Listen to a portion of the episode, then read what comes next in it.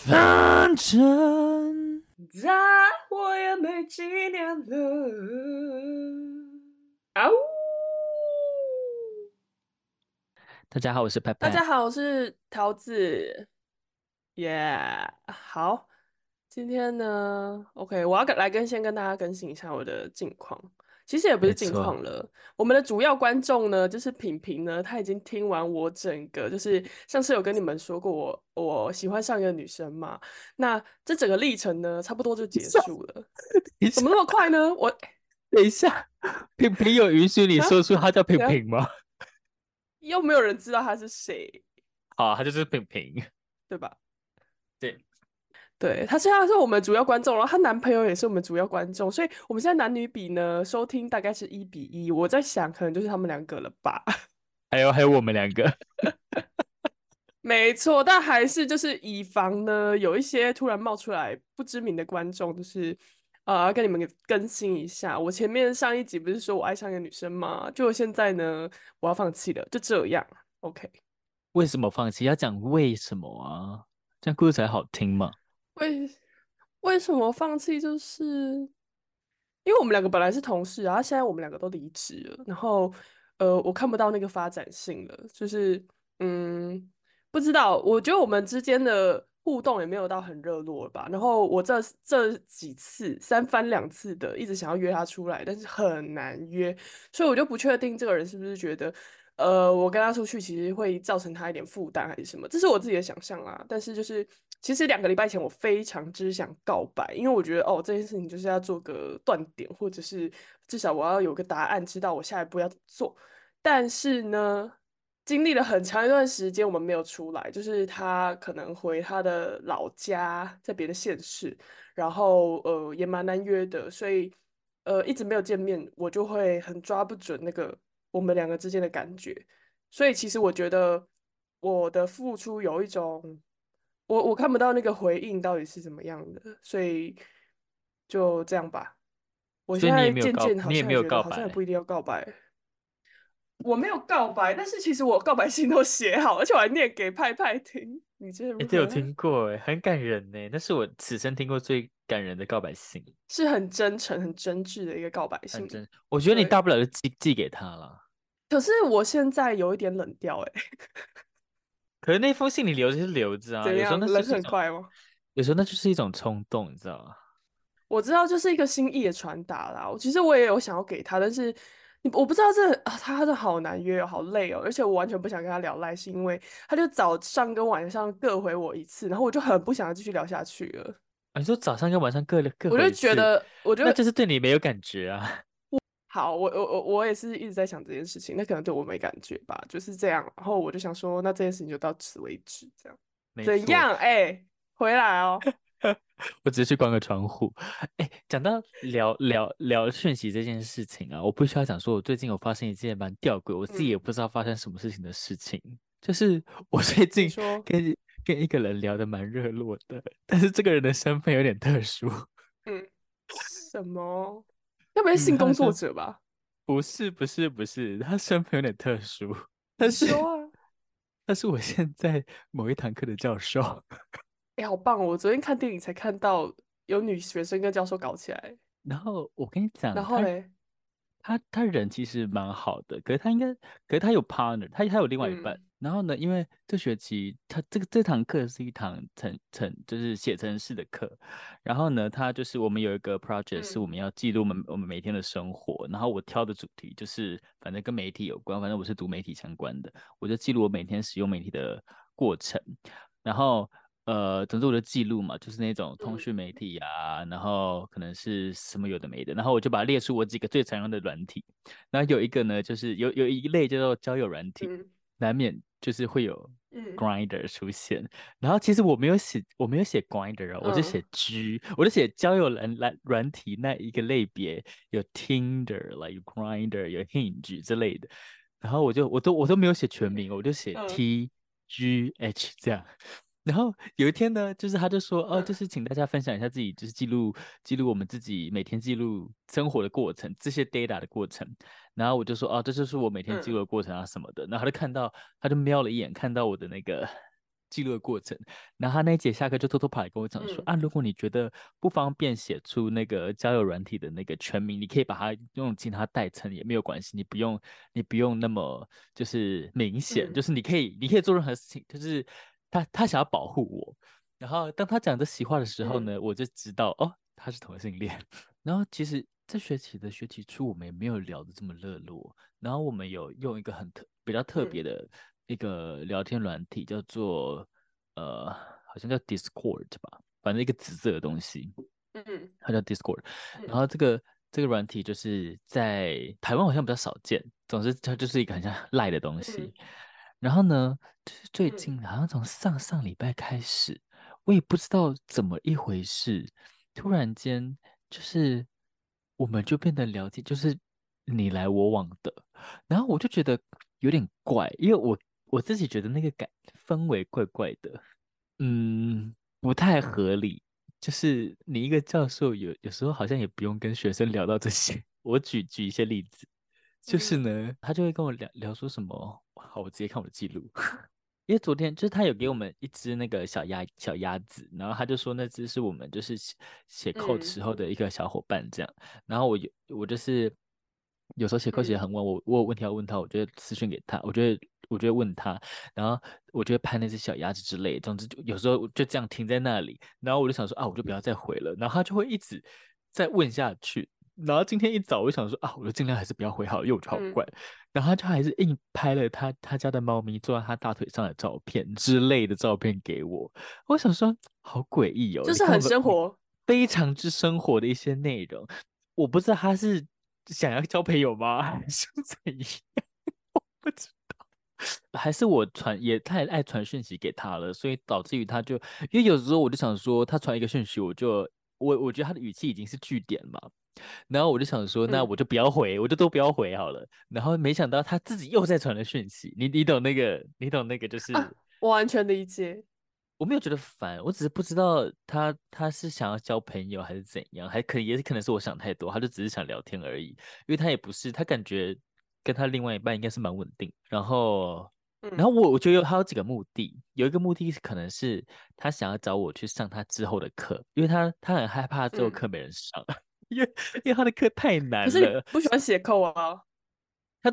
他之后的课不是写扣的课，他之后的课叫做 Advanced Storytelling， 就是进阶故事、说故事什么什么之类的课之类的。但是我不知道要不要写扣的，我没有爱写扣的，但是我总之就是我在思考要不要继续做这件事情。可是我没有跟一个就是教授聊到这种程度，我实在不知道他到底是。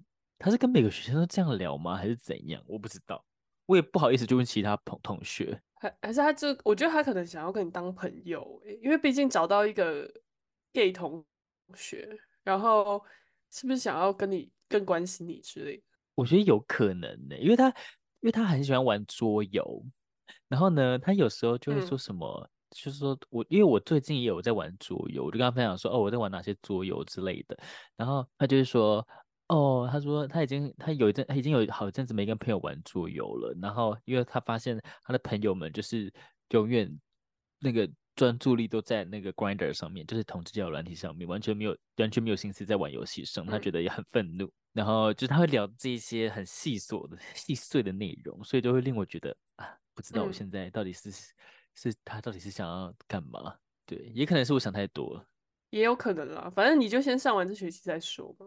没错，下礼拜是我最后一个礼拜，看他到底是怎样。必须再分享一个我最近的很乖舛的故事。我最近呢，我其实上周也有在跟另外一个聊天，我好像他把自己塑造的很忙，但其实我一直都在跟别人聊天。我跟另外一个聊天，然后我就是聊，一开始就跟这个聊得很来，然后其实我们也交换了 Instagram， 也是在软体上认识的。然后后来呢，他其实没有传给我太多他的照片，可是他给我了他的 Instagram 账号，他的本账呢只有3张照片，他可能不太会用 Instagram， 然后因为他会有朋友标记他嘛，就是我就跳去，因为本人就是一个，毕竟我在社群媒体就是打滚过，我就去他的那个标记他的那个小页，我就看了他的照片，他是个大帅哥，可是他就是那种。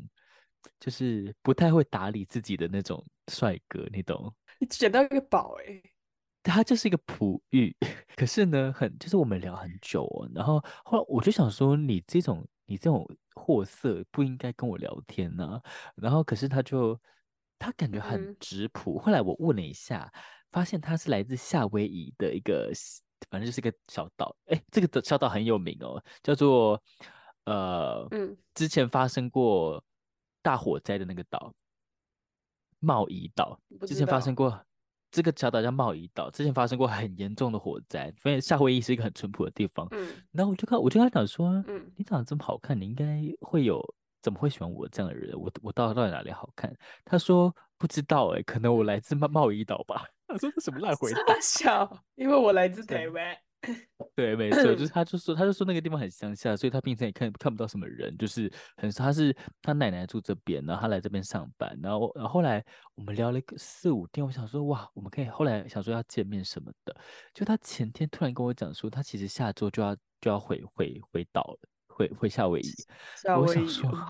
我想说问号，每次都来这种啊，就是那种。你知道一开始聊得很热络，后来发现都没有办法在一起的那种烂咖。那你也很会聊欸，我真的没办法没看到真人，毕竟我使用软体这么多年了，没看到真人我没感觉。我跟你讲，就是每个人都要学习如何使用软体。但我今天早上有跟一个女生聊天，那你聊得怎么样？我真的不会欸，我很烂欸。那我觉得就是朋友聊，我们两个在聊肉粽，然后她很有趣是。他是客家跟比利时的混血，然后他说他喜欢客家粽。客家粽是怎样？就这样，客家粽就是，其实我吃过客家粽，我觉得跟其他的粽子没有什么差别啊。对啊，所以我不知道，我连住在这么客家的那个县市，我都不知道客家粽到底是具体是怎样。可是我上次去客家村吃那个客家粽，里面是有包菜包的，其实跟你们中部的就是很像啊。对啊，我住在苗栗，不过不得不说，肉粽跟我们一样啊。不得不说，我在屏东，我从小到大没有吃过肉粽里面有包菜包的。我是吃到你们家的粽子以后才发现，肉粽有包菜包，好好吃哦。这样肉粽就是要包菜包啊。南部没有人在包菜包，因为我们的肉粽是水煮的，就是我们是生米下去水煮，它跟菜包有点不太搭。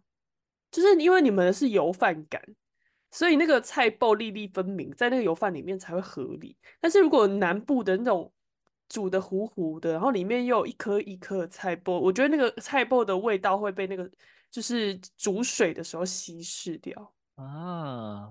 肉粽一定要有菜包，我只是这么觉得。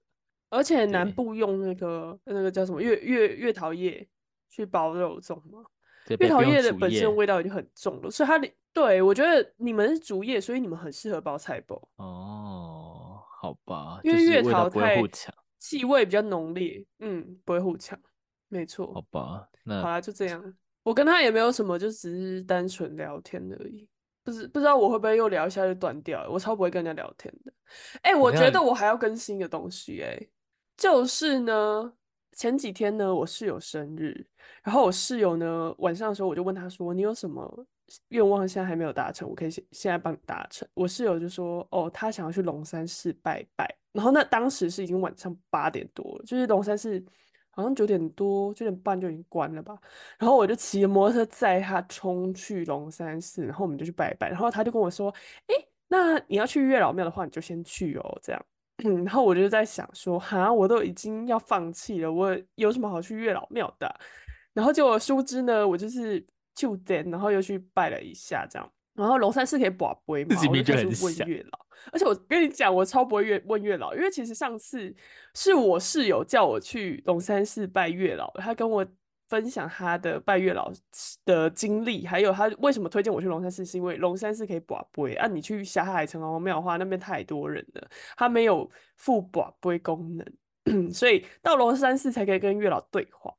然后当时我去呢，我还买了一大堆贡品哦。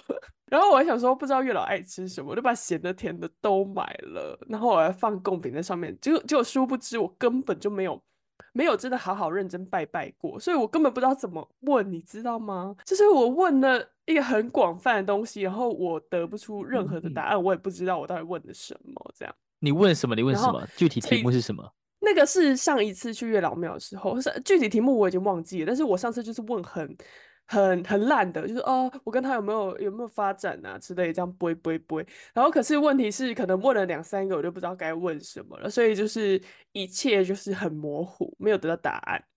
但是这一次呢，我陪我的室友，就是他生日去拜拜，然后我就私自就是跑去月老庙那边，我就想说还是问几个问题好了这样，然后我就不会，这一次我比较认真的在问这件事情。然后我姑且叫我的那个我有好感的那一位对象，叫她大侄女好了。啊、然后我就不会说问月老说，诶，我跟大侄女，她会是我的正缘吗？这样我就说，我有跟月老先前情提要一下我现在的状况，就是其实我有一点想放弃，而且我连告白都不太想了，就是我觉得这件事情好像停在这里就 OK。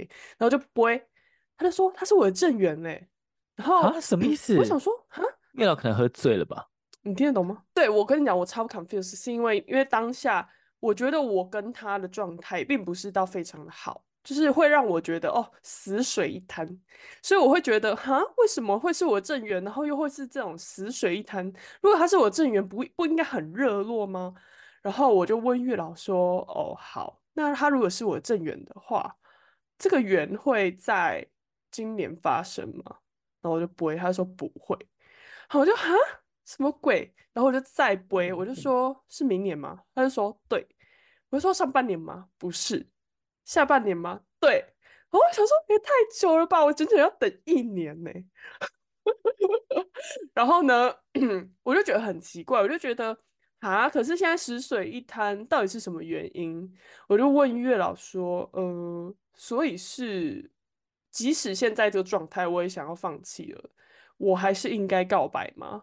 然后月老说对，我就说告白会导致我们的关系有变化，或者是不太好嘛，这样。然后月老说不对，然后我就说，所以是我们现在这个状态是因为我嘛，就是不管他有没有考虑什么，是因为我嘛？他就说对，然后我想说哈，所以问题是在我身上，然后我就再问说，还是你要去变性、啊？是因为我一直屁啦，不是，我才不会为了一个女生变性啊！你就是。然后呢，然后我就想说，好，问题是因为我就问说，我就想说，到底是因为我什么？就是我到底做了什么，还是我没做什么这样？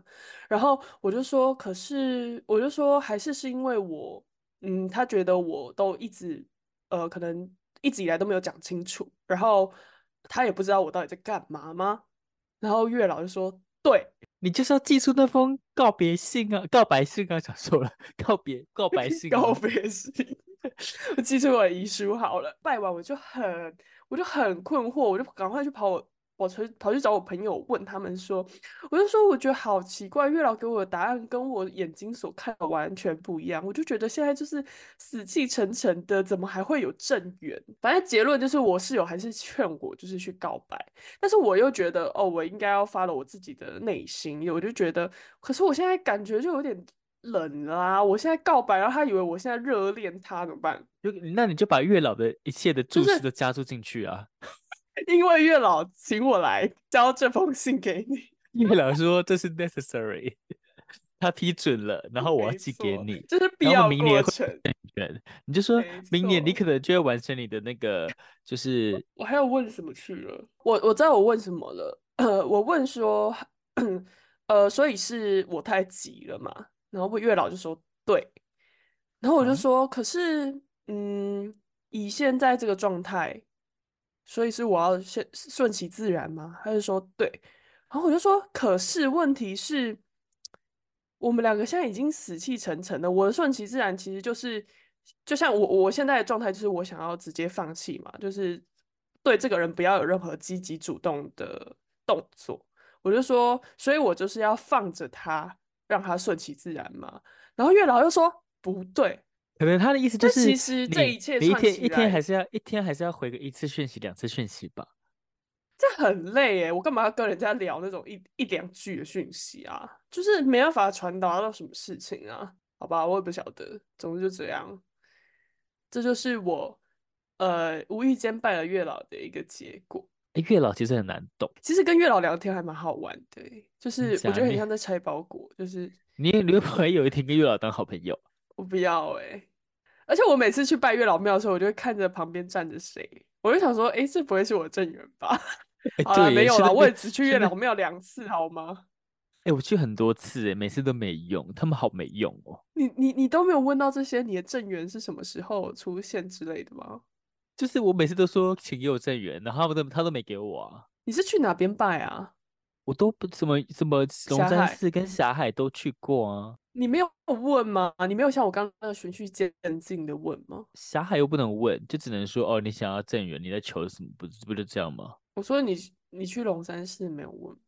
没有因为我不太问，我不是我妈。我跟你讲，我原本也本来真的是完全不会问，然后是我室友她跟我分享她的那个问答，然后她朋友都会列差不多就是100题的 QA 题，然后站在那边2个小时一直问月老。100题都是是非题吗？她会列一个访纲超扯的。那你朋友的朋友很适合写程式因为写程式很需要那种。非否，然后又到是否是否那种，他超强的因为我朋友跟我讲说，我室友跟我讲说，他上次陪他朋友一起去拜，然后2个人拜，他一个人花，他说他也问的蛮仔细，他问差不多30分钟以内他就拜完月老了，然后他朋友居然站在那边2个小时所以他那1个半小时就开始疯狂在附近游走。我的天哪，很厉害。我没有办法，我此生我很少算命过我。对，我上一次算命，那是一种算命，它是一种算命啊，是啊，就是没错。有一次我去参加一个那个媒体的聚餐，然后里面就有一个，我分享过这件事情啊，就有一个算命师，就是里面有个算命师，他就因为我们坐在同一桌，好，就是不知道怎么凑的。然后那算命师是一个网红算命师啊，我知道了，你有跟我讲过，但是听众没有听过。对，然后那网红算命师他就指着我说你有富贵之命，然后整桌人都不说，他就指着我说，我就说为什么？他就说因为你的声音，你的那个声音发出来的地方是从什么哪里反正肺还哪里发出来，我想说是吗？然后总之他就说什么他见过什么中国有什么富婆还是什么，他的声音跟我一模一样，我想说哈，这是一种称赞吗？也是应该富婆一样没错。总之我听了也就是听，我就想说没有很想相信这个人说的话说不定你真的有富贵之命如果你之后变成就是10亿富翁怎么办？或者是富比士排行的前10名，那我可能会把一些钱留给你吧。谢谢，我刚刚正想问你要不要布施我我可能如果我有1000亿的话，我给你5亿。那我就不用工作，那我就财富自由了对啊，你就可以在山里买，人生那么简单啊，买一个小房，就是用一个自己梦想的房子。你会不会见钱，然后你就整个人变了一个人啊？就开始跟我斤斤计较，把之前就是我吃你做的便当的钱全部跟我要回来。我应该不会吧？